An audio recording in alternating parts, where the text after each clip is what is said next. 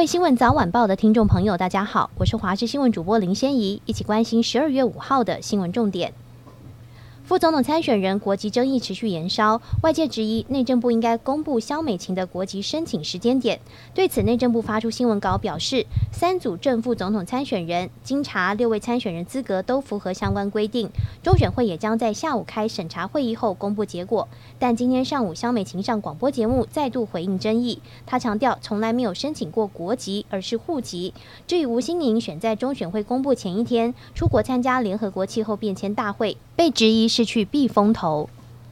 选战进入倒数，三位总统参选人也都传出争议。国民党的侯友谊被前立委邱毅在网络节目上踢爆跳级念博士，甚至质疑论文是找打手写的，还说侯友谊当年当警察时找黑道乔氏收规费，让国民党气到上午到北检按铃申告。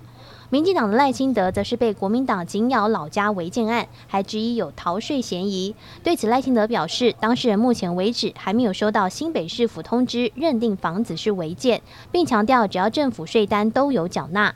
民众党的柯文哲被内政部国土署发文批评，大巨蛋会拖这么久，是因为柯市府认为是弊案，这让柯文哲相当火大，点名苏贞昌和徐国勇故意卡蛋，还说国民党可恶，但民进党更可恶。有美容店利用交友软体诱导消费者到店里做脸按摩、推销产品，还以话术手段让消费者签下本票。公平交易委员会接获多个县市的消保官投诉后，决定开罚五间美容店，共一千一百万元的罚锾。公平会表示，这些店多半集中在中南部地区，光是今年接到消费者立案申诉的案件就超过一百件。台北市的大同大学与大同高中两校惊爆超过一半的校舍都是违章建筑，四层楼高的综合大楼更是常年没有建造与使用执照，约五千名师生在违建跟铁皮屋里上课，引发安全疑虑。对此，校方坦承有向教育部通报两栋建物无照列管，但强调已完成结构安全补强工程，建物安全无虞。北市建管处证实，校内共有五栋属于寄存违建，目前已经拍照列管。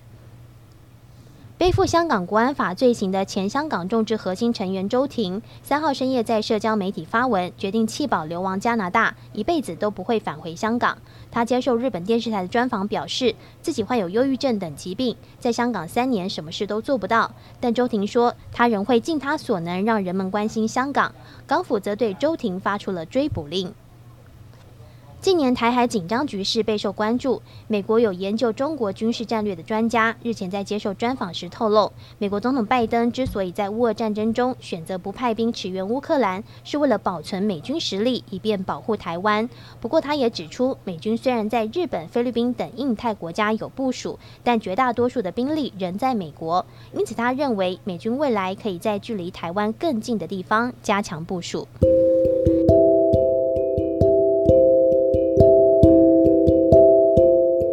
以上就这节新闻，感谢你的收听，我们再会。